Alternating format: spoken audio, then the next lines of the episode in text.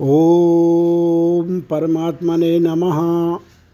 मुंडकोपनिषद, तृतीय मुंडक, प्रथम खंड।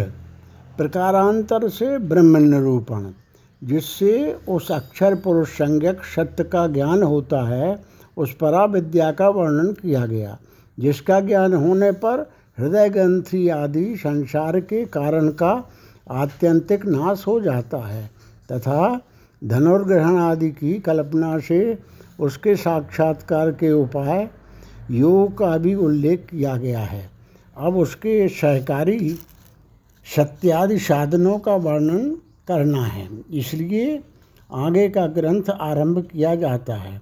यद्यपि ऊपर तत्व का निश्चय किया जा चुका है तो भी अत्यंत दुर्बोध होने के कारण उसका प्रधानता से दूसरी तरह फिर निश्चय किया जाता है।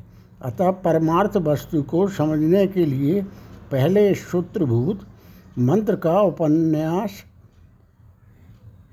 उल्लेख करते हैं। समान वृक्ष पर रहने वाले दो पक्षी द्वा सुपर्णा सयुजा सखाया समानम वृक्षम परिष्वज्य जाते। तयोरन्या पिप्पिला पिप्पिलं स्याद्वत्यन्। नशनन्यो अभी चाकशीति। साथ साथ रहने वाले तथा समान आख्यान वाले दो पक्षी एक ही वृक्ष का आश्रय करके रहते हैं। उनमें एक तो स्वादिष्ट मधुर पिप्पल कर्म फल का भोग करता है और दूसरा भोग न करके केवल देखता रहता है। जीव और ईश्वर रूप, दो स्वर्ण सुपर्ण सुंदर पर्ण वाले, अर्थात नियम, नियामक भाव की प्राप्ति रूप, शोभन, पतन वाले। ईश्वर सर्वज्ञ होने के कारण नियामक है, तथा जीव अल्पज्ञ होने से नियम है, इसलिए उनमें नियम नियामक भाव की प्राप्ति उचित ही है। अथवा पक्षियों के समान वृक्ष पर निवास तथा फलभोग करने वाले होने से सुपर्ण पक्षी तथा सयुज सर्वदा साथ साथ ही रहने वाले और सखा, यानी समान आख्यान वाले अर्थात जिनकी अभिव्यक्ति का कारण समान है, ऐसे दो सुपर्ण समान सामान्य रूप से दोनों की उपलब्धि का कारण होने से एक ही वृक्ष के समान उच्छेद में उच्छेद में समानता होने के कारण शरीर रूप वृक्ष पर आलिंगन किए हुए, अर्थात फल भोग के लिए पक्षियों के समान एक ही वृक्ष पर निवास करते हैं। अव्यक्त रूप से मूल से उत्पन्न हुआ संपूर्ण प्राणियों के कर्म फल का आश्रयभूत यह क्षेत्र संज्ञक अस्वस्थ वृक्ष ऊपर को मूल और नीचे की ओर शाखाओं वाला है, उस वृक्ष पर अविद्या, काम, कर्म और वासना के आश्रयभूत, लिंग देह रूप, उपाधि वाले जीव और ईश्वर दो पक्षियों के समान आलिंगन ये निवास करते हैं। इस प्रकार आलिंगन करके रहने वाले उन दोनों में से एक लिंगोपाधि रूप वृक्ष को आश्रित करने वाले क्षेत्रज्ञ पिप्पल यानी अपने कर्म से प्राप्त होने वाला सुख दुख रूप फल, जो अनेक प्रकार से विचित्र अनुभव रूप, स्वाद के कारण स्वादु है, खाता भक्षण करता, यानी अविवेक वश भोगता है। किंतु अन्य, दूसरा, जो नित्य शुद्ध बुद्ध मुक्त स्वरूप, सर्वज्ञ, मायोपाधिक ईश्वर है उसे ग्रहण न करता हुआ नहीं भोगता। यह तो साक्षित रूप सत्ता मात्र से भोगता और योग दोनों प्रकार का प्रेरक ही है। अतः वह दूसरा तो फल भोग न करके केवल देखता ही है। उसका प्रेरकत्व तो राजा के समान केवल दर्शन मात्र ही है। ईश्वर दर्शन से जीव की शोक निवृत्ति। अतः ऐसा होने से समाने वृक्षो पुरुषो, निम निमग्नो, नीश नीशया शोचति मुह्यमानः जुष्टं यदा पश्यन्त्यन्यमीश मस्य महिमानमिति भीतशोकः ईश्वर के साथ एक ही वृक्ष पर रहने वाला जीव अपने दीन स्वभाव के कारण मोहित होकर शोक करता है।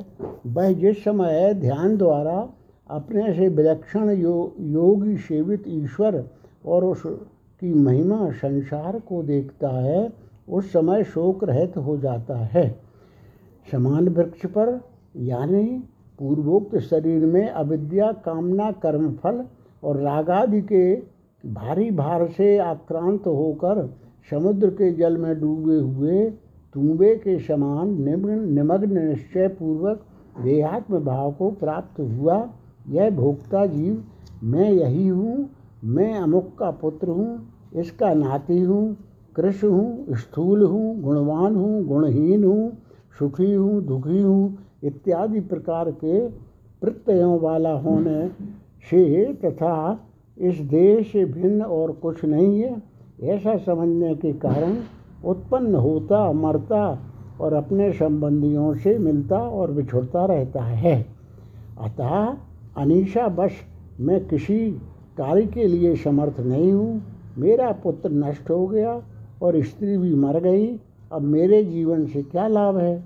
इस प्रकार के दीन भाव को अनिशा कहते हैं। उससे युक्त होकर अविवेकवश अनेकों अनर्थमय प्रकारों से मोहित अर्थात आंतरिक चिंता को प्राप्त हुआ, वह शोक यानी संताप करता है। इस प्रकार प्रेत, त्रियक और मनुष्यादि योनियों में निरंतर लघुता को प्राप्त हुआ, वह जिस समय अनेकों जन्मों में कभी अपने शुद्ध धर्म के संचय के कारण किसी परम कारुणिक गुरु के द्वारा योग मार्ग दिखलाए जाने पर अहिंसा, सत्य, ब्रह्मचर्य, सर्व त्याग और समदमादि से संपन्न तथा समता समाहित चित्त होकर ध्यान करने पर अनेकों मार्गों और कर्मों द्वारा सेवित अन्य वृक्ष रूप उपाधि से विलक्षण ईश्वर, यानी भूख, प्यास, शोक, मोह और जरा मृत्यु आदि से अतीत संसार धर्म शून्य संपूर्ण जगत के स्वामी को मैं यह संपूर्ण भूतों में स्थित और सबके लिए समान आत्मा ही हूँ। अविद्याजनक उपाधि से परिच्छिन्न दूसरा मायात्मा नहीं हूँ। इस प्रकार देखता है तथा उसकी महिमा यानी जगत रूप विभूति को यह इस परमेश्वर रूप मेरी ही है, इस प्रकार जानता है। उस समय वह शोक रहित हो जाता है, संपूर्ण शोक सागर से मुक्त हो जाता है, अर्थात कृतकृत हो जाता है। दूसरा मंत्र भी इसी बात को विस्तार पूर्वक बतलाता है। यदा पश्य पश्यते रुक्मवर्णो कर्तारमीशं पुरुषं ब्रह्मयोनिं तदा विद्वान् पुण्यमापे विधूय निरंजन परमं शाम्यमुपैति। जिस समय दृष्टा स्वर्ण वर्ण और ब्रह्मा के भी उत्पत्ति स्थान उस जगत कर्ता ईश्वर पुरुष को देखता है, उस समय वह विद्वान पाप पुण्य दोनों से, दोनों को त्याग कर निर्मल हो अत्यंत समता को प्राप्त हो जाता है। जिस समय देखने वाला होने के कारण पश्य दृष्टा विद्वान, अर्थात साधक रुक्म वर्ण स्वयं प्रकाश रूप अथवा स्वर्ण के समान जिसका प्रकाश अविनाशी है, उस सकल जगत करता ईश्वर पुरुष, ब्रह्म योनि को जो ब्रह्म है और योनि भी है अथवा जो अपर ब्रह्म है, ब्रह्मा की योनि है, उस ब्रह्म योनि को इस प्रकार पूर्ववत देखता है उस समय वह विद्वान दृष्टा पुण्य पाप यानी अपने बंधनभूत कर्मों को समूल त्याग कर भस्म करके निरंजन, निर्लेप अर्थात क्लेश रहित होकर अद्वय रूप परम उत्कृष्ट यानी निरतिशय क्षमता को प्राप्त हो जाता है। द्वैत विषय क्षमता इस अद्वैत रूप साम्य से निकृष्ट है, ही है। अतः यह अद्वैत रूप परम साम्य को प्राप्त हो जाता है। श्रेष्ठतम ब्रह्मज्ञ तथा प्राणो हेश यः सर्वभूतैर्विभाति बिजाना बिजानन विद्वान भवते नातिवादी, आत्मक्रीड, आत्मरति क्रियावा नेश ब्रह्म विदाम वरिष्ठा।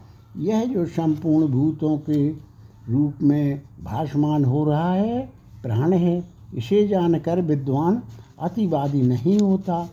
यह आत्मा में क्रीड़ा करने वाला और आत्मा में ही रमण करने वाला क्रियावान पुरुष ब्रह्म वेदताओं में श्रेष्ठतम है।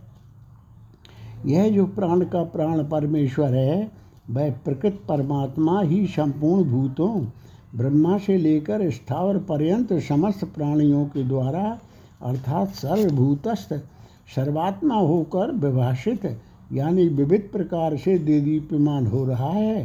सर्वभूत ही इस पद में इत्यर्थ भूत लक्षणा तृतीया है। इस प्रकार जो विद्वान उस सर्वभूतस्थ प्राण को, मैं यही हूँ ऐसा साक्षात आत्मस्वरूप से जानने वाला है, वह उस वाक्य के अर्थ ज्ञान मात्र से ही नहीं होता। क्या नहीं होता? इस पर कहते हैं, अतिवादी नहीं होता। जिसका स्वभाव और सबका अतिक्रमण करके बोलने का होता है, उसे अतिवादी कहते हैं। तात्पर्य यह है कि जो इस प्रकार प्राण के प्राण साक्षात आत्मा को जानने वाला है, वह अतिवादी नहीं होता। जबकि उसने यह देखा है कि सब आत्मा ही है, उससे भिन्न कुछ भी नहीं।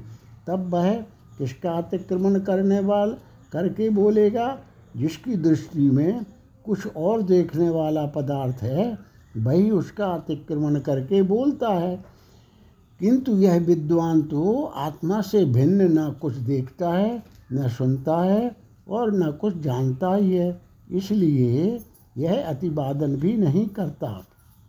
यही नहीं, वह आत्मक्रीड़, आत्मरति और क्रियावान हो जाता है। आत्मक्रीड़ जिसकी आत्मा में ही क्रीड़ा हो, अन्य स्त्री पुत्र आदि में ना हो, उसे आत्मक्रीड़ कहते हैं। तथा जिसकी आत्मा में रति रमण यानी प्रीति हो, वह आत्मरति कहलाता है। क्रीड़ा बाह्य साधन की अपेक्षा रखने वाली होती है और रति साधन की अपेक्षा ना करके बाह्य विषय की प्रीति मात्र को कहते हैं। यही इन दोनों में विशेषता अंतर है, तथा क्रियावान, अर्थात जिसकी ज्ञान, ध्यान एवं वैराग्यादि क्रियाएँ हो, इस उसे क्रियावान कहते हैं। किंतु आत्मरति क्रियावान ऐसा समाज से युक्त पाठ होने पर आत्मरति ही जिसकी क्रिया है, ऐसा अर्थ होने से बहुब्रीह समास और मतुप प्रत्यय का अर्थ इन दोनों से एक मतुप प्रत्यय का अर्थ अधिक हो जाता है। कोई कोई समुच्चयवादी तो आत्मरति और क्रियावान इन दोनों विशेषणों को अग्निहोत्रादि कर्म और ब्रह्म विद्या के समुच्चय के लिए समझते हैं। किंतु उनका यह अभिप्राय ब्रह्म विदाम वरिष्ठा, इस मुख्यार्थवाची कथन से विरुद्ध है। बाह्या क्रियावान पुरुष आत्मक्रीड़ और आत्मरति हो ही नहीं सकता। कोई भी पुरुष बाह्य क्रिया से निवृत्त होकर ही आत्मक्रीड़ हो सकता है, क्योंकि बाह्य क्रिया और आत्मक्रीड़ा का परस्पर विरोध है। अंधकार और प्रकाश की एक स्थान पर एक ही समय स्थिति हो नहीं सकती। अतः इस वचन के द्वारा यह ज्ञान और कर्म के समुच्चय का प्रतिपादन मिथ्या प्रलाप ही है। यही बात अन्य बाचो विमुच्य था संन्यास योगात इत्यादि श्रुतियों से भी सिद्ध होती है। अतएव इसी जगह उसी को क्रियावान कहा जा, कहा है, जो ज्ञान ध्यान, ध्यानादि क्रियाओं वाला और आर्य मर्यादा का भंग न करने वाला सन्यासी है, जो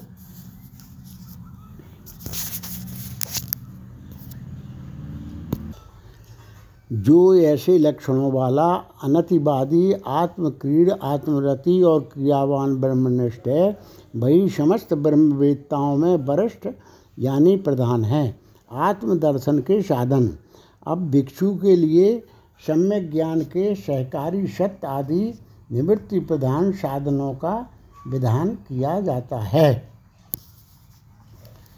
सत्येनभ्यस्तपसा हेश आत्मा सम्यक ज्ञानेन ब्रह्मचर्येण नित्यम अंतः शरीरे ज्योतिर्मयो ही शुभ्रो यम पश्यन्ति यतया क्षीण दोषा यह आत्मा सर्वदा सत्य, तप सम्यक ज्ञान और ब्रह्मचर्य के द्वारा प्राप्त किया जा सकता है। जिसे दोषहीन योगी जन देखते हैं, वह ज्योतिर्मय शुभ्र आत्मा शरीर के भीतर रहता है। यह आत्मा सत्य से अर्थात अनृत यानी मिथ्या भाषण के त्याग द्वारा प्राप्त किया जा सकता है, तथा मन और इंद्रियों की एकाग्रता ही परम तप है।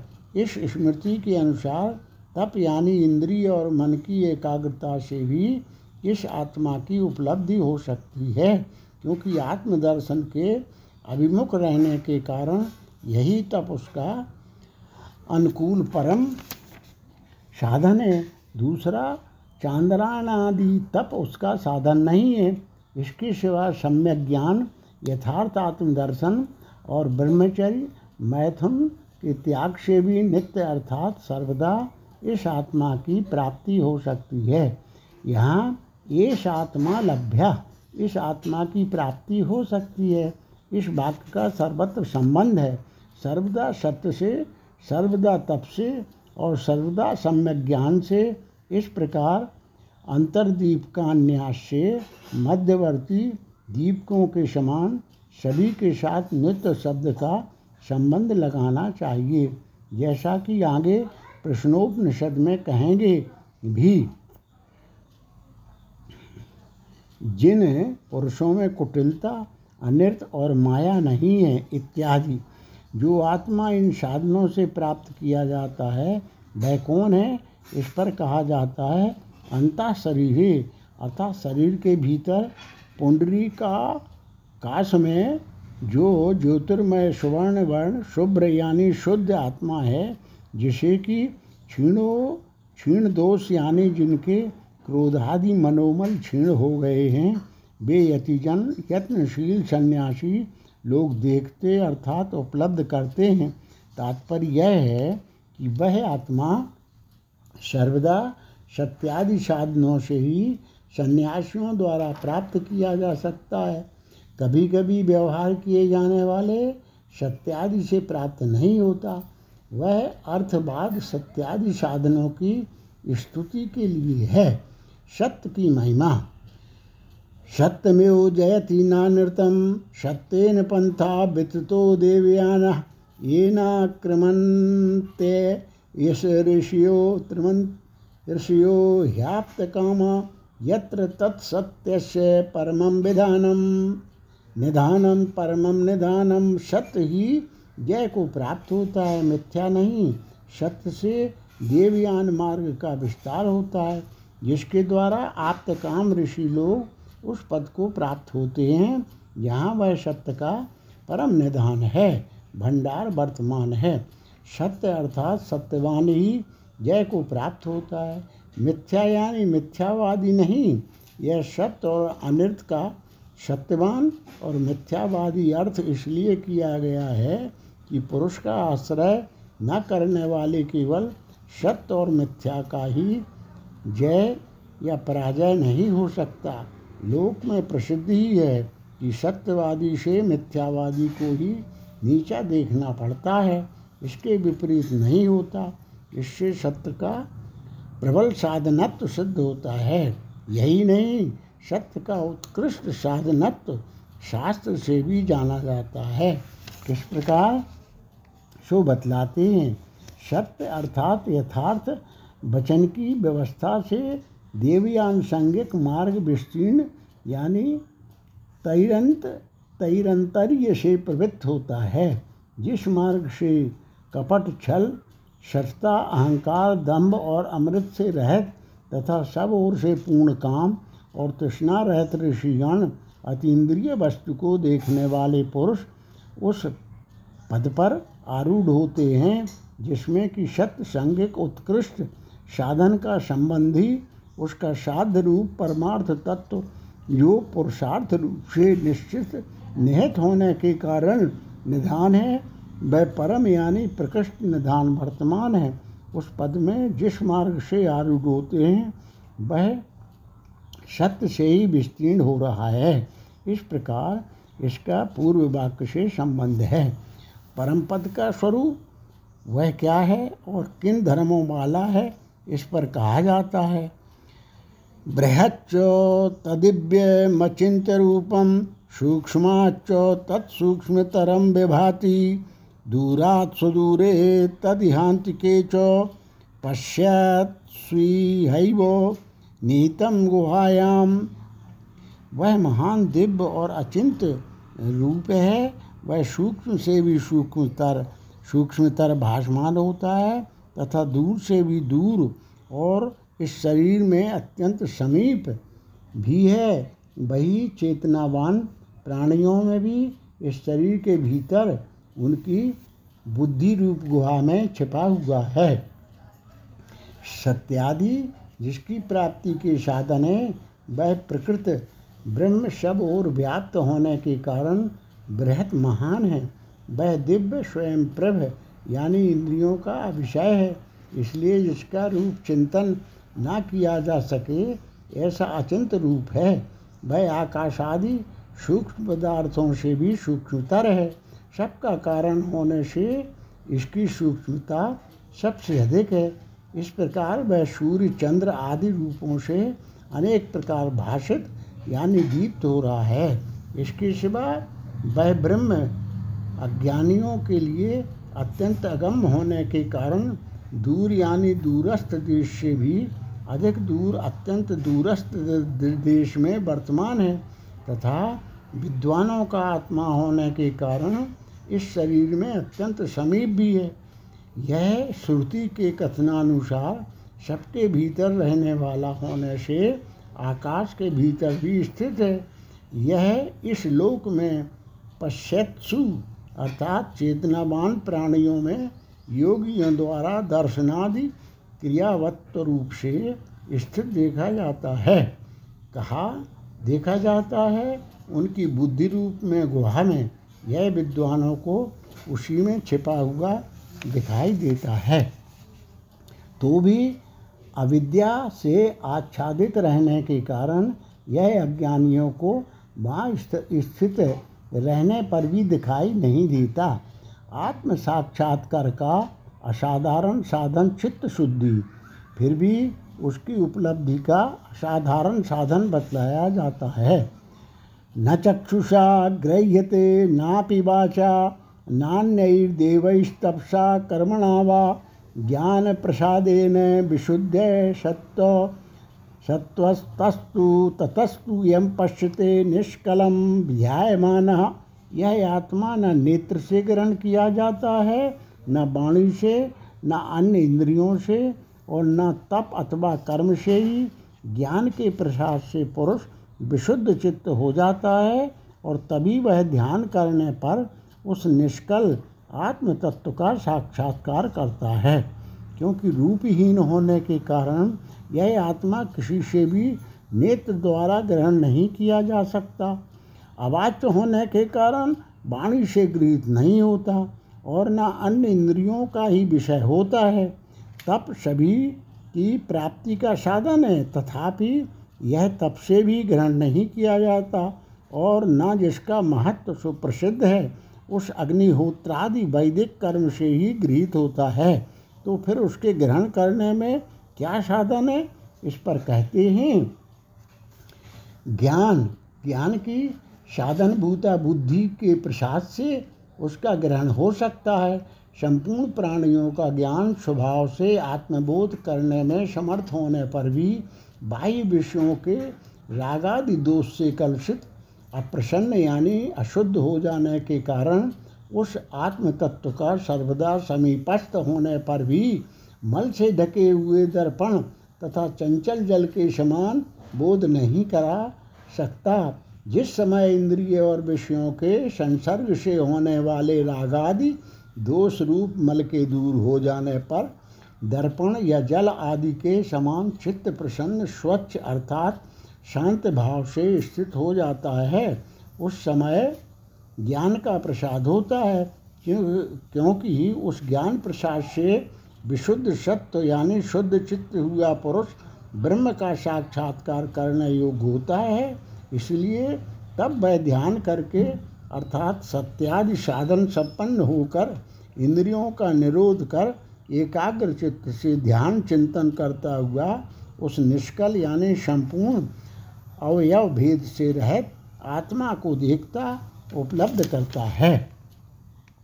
शरीर से इंद्रिय रूप अनुप्रविष्ट हुए आत्मा का चित्त शुद्धि द्वारा साक्षात्कार, जिस आत्मा को साधक इस प्रकार देखता है एषेणुरात्मा चेतसा वेदितव्यो, यस्मिन् प्राणा पंचधा संविवेश प्राणैश्चित्तं सर्वमूतं प्रजानां, यस्मिन् विशुद्धे विभत्तेश आत्मा वह सूक्ष्म आत्मा जिस शरीर में पाँच प्रकार से प्राण प्रविष्ट हैं, उस शरीर के भीतर ही विशुद्ध विज्ञान द्वारा जानने योग्य है, उससे इंद्रियों द्वारा प्रजा वर्ग के संपूर्ण चित्त व्याप्त हैं, जिसके शुद्ध हो जाने पर यह आत्मस्वरूप से प्रकाशित होने लगता है। वह अणु सूक्ष्म आत्मा चित्त यानी केवल विशुद्ध ज्ञान से जानने योग्य है। वह कहाँ जानने योग्य है? जिस शरीर में प्राण, वायु, प्राण, अपान आदि भेद से पाँच प्रकार का होकर सम्यक रीत से प्रविष्ट हो रहा है, उसी शरीर में हृदय के भीतर यह चित्त द्वारा जानना योग्य है। ऐसा इसका तात्पर्य है। वह किस प्रकार से चित्त ज्ञान से ज्ञातव्य है, इस पर कहते हैं, दूध जिस प्रकार घृत से और काष्ठ जिस प्रकार अग्नि से व्याप्त है, उसी प्रकार जिससे प्राण यानी इंद्रियों के सहित प्रजा के समस्त चित्त अंताकरण व्याप्त हैं, क्योंकि लोक में प्रजा के सभी अंताकरण चेतनायुक्त प्रसिद्ध हैं और जिस चित्त के शुद्ध यानी क्लेशादि मल से विमुक्त होने पर यह पूर्वोक्त आत्मा अपने विशेष रूप से प्रकट होता है, अर्थात अपने को प्रकाशित कर देता है। आत्मज्ञ का वैभव और उसकी पूजा का विधान। इस प्रकार जो उपरयुक्त सर्वात्मा को आत्मस्वरूप से जानता है, उसका सर्वात्मा होने से ही सर्व प्राप्ति रूप फल बतलाते हैं। यम यम लोकम मनुषा संविभाति विशुद्ध सत्वा कामयते यांश कामान तम तम लोकम जयते तांश कामांश तस्मादात्मज्ञम यह चर्येद भूति काम वह विशुद्ध चित्त आत्मवेदता मन से जिस जिस लोक की भावना करता है और जिन जिन भोगों को चाहता है वह उसी उसी लोक और उन्हीं उन्हीं भोगों को प्राप्त कर लेता है। इसलिए ऐश्वर्य की इच्छा करने वाला पुरुष आत्मज्ञानी की पूजा करे। विशुद्ध सत्व जिसके क्लेश क्लेश क्लेश मनोविकारों को कहा है, वे पाँच हैं। यथा अविद्यास्म तत् राग द्वेषा भी निवेश क्लेश अविद्या, अस्मिता, राग, द्वेष और अभिनिवेश ये क्लेश हैं। क्षीण हो गए हैं, वह निर्मल चित्तात्मवेदता जिस पितृलोक आदि लोक की मन से इच्छा करता है, अर्थात ऐसा संकल्प करता है कि मुझे या किसी अन्य को अमुक लोक प्राप्त हो, अथवा वह है जिन कामना यानी भोगों की अभिलाषा करता है, उसी उसी लोक तथा अपने संकल्प किए हुए उन्हीं उन्हीं भोगों को वह प्राप्त कर लेता है। अतः ऐश्वर्य की इच्छा करने वाला पुरुष उस विशुद्ध चित्त आत्मज्ञानी का पाद, प्रक्षालन, शुश्रूषा एवं नमस्कार आदि द्वारा पूजन करे, क्योंकि विद्वान सत्य संकल्प होता है। इसलिए सत्य संकल्प होने के कारण वह पूजनीय है। इत्यथ अथर्ववेदीय मुंडकोपनिषद भाष्ये तृतीय मुंड के प्रथम खंड